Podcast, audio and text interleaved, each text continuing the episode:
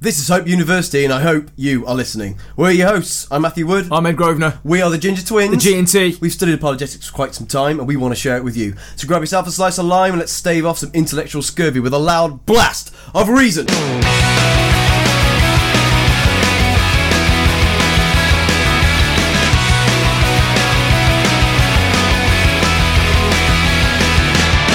We've got to rein it in with the neck. I did actually hurt myself a little bit. My traps are in a mess. Even since the first episode, every single one wrecks my Maybe spine. that's why your shoulder's so bad. Ah, that's a good point. Just bring it up with the physio. Anyway, uh, this is recording, so right. Okay, conclusion to the, s- the first two premises. So the first premise is everything that begins to exist has a cause. Second premise: the universe began to exist. Third premise: therefore, the universe has a cause. So we've given you the two premises, and so the conclusion uh, necessarily follows. So the third premise is true. So that would, I suppose, naturally in a way be the end of the argument. You've proved that the universe has a cause. So, but what is that cause? What is the um, what would Feels cause? a little empty.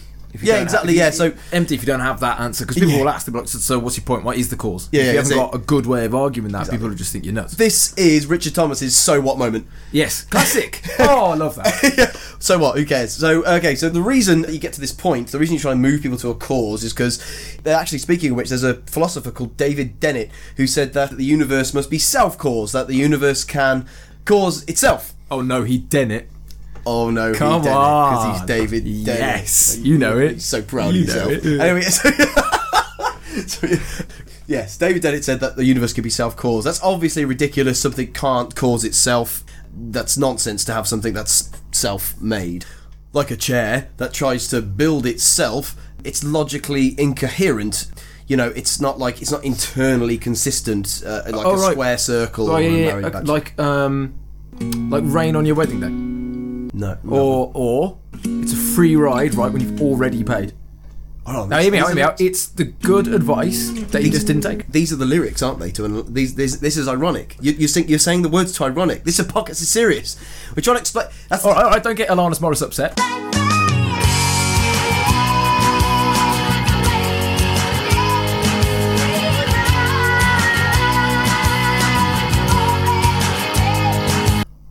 have you just set this up for a pun? Have you just set it up Alanis for- Morris, say something.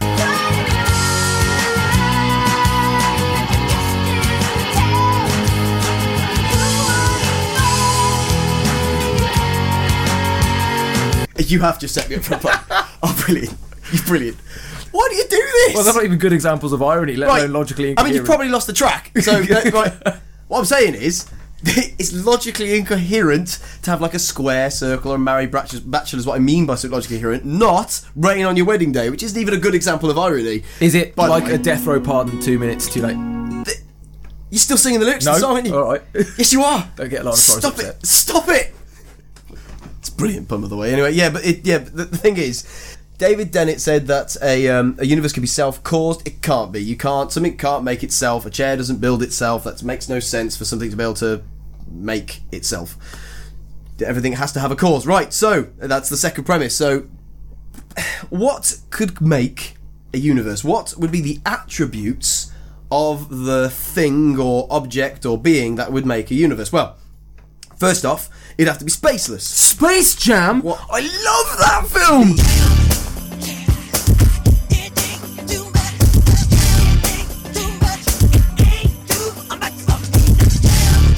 Oh! No, mate. No? No, that's. Um, Did you not like that film? No, yeah, no, You know, no. In fairness, actually, I don't think that even is the Space Jam song. Yeah. That's just Michael Jackson's jam, isn't it? Stop, stop. Uh, I, I, I like Space Jam. All right. It's just that that's not what I said, is it? I said it is, innit? spaceless. Oh, you said Space Lust. Spaceless. Oh, sorry, I was expecting. Why would I bring Space Jam up? Stop. Because it's brilliant. Right. So spaceless, as in, it, in order for something to create space, it can't be itself made up of space. It can't be in space. It'd have to be without space. Okay. Also, timeless. Of course, if it, the universe contains all we have in time, um, so it would have to be outside of time and without time. So timeless. It would have to be immaterial. So, um, well, I think how do I That's a explain? big imma- word. That that's a big word. That actually. Um, do you need a little bit of explaining?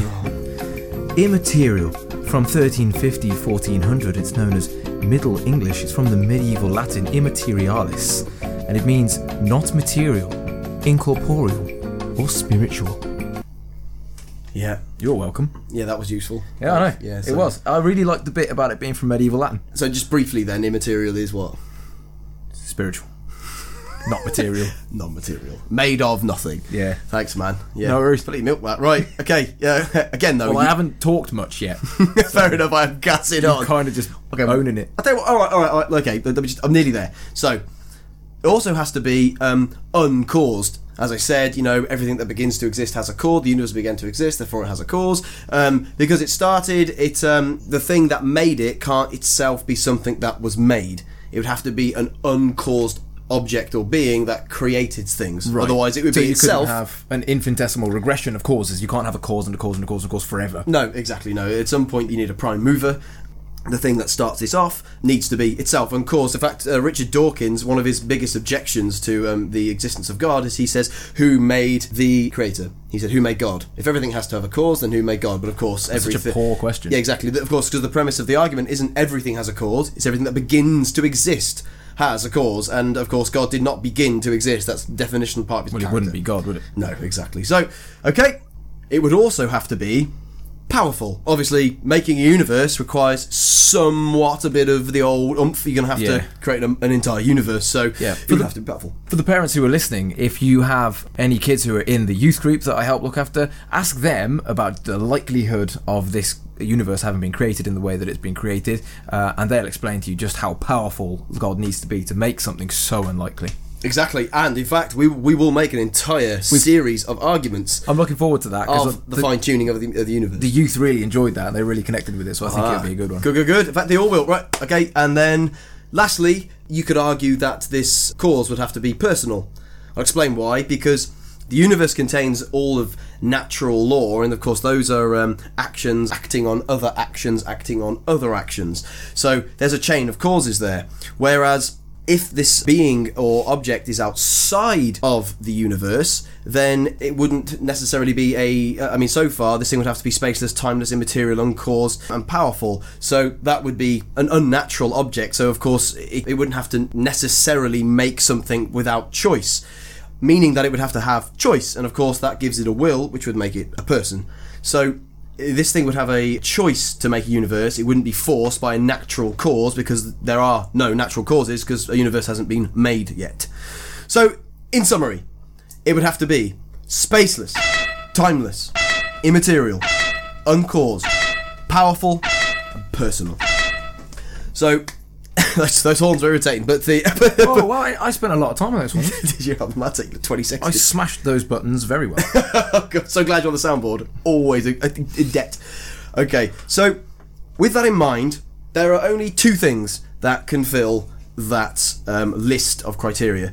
One is an unembodied mind, and the other one is an object, an abstract object like a number. You can't go and find me number seven. That's why it's an abstract object. It's a, an idea. The thing is, uh, is that like the number seven creating universe doesn't work. It doesn't fulfill the criteria because, of course, it's not powerful at all the number seven has absolutely no creative power, even though it does, and it's not personal. Even though it might fill the idea of being uncaused, immaterial, timeless, spaceless, it has no power. It can't create anything. So you're left with an unembodied mind, aka God. More horns. Speaking of horns, it's said in Revelation that Jesus will come to the sound of trumpets. And we read in Revelation, He said to me, It is done. I am the Alpha and the Omega, the beginning and the end. To the thirsty, I will give water without cost from the spring of the water of life.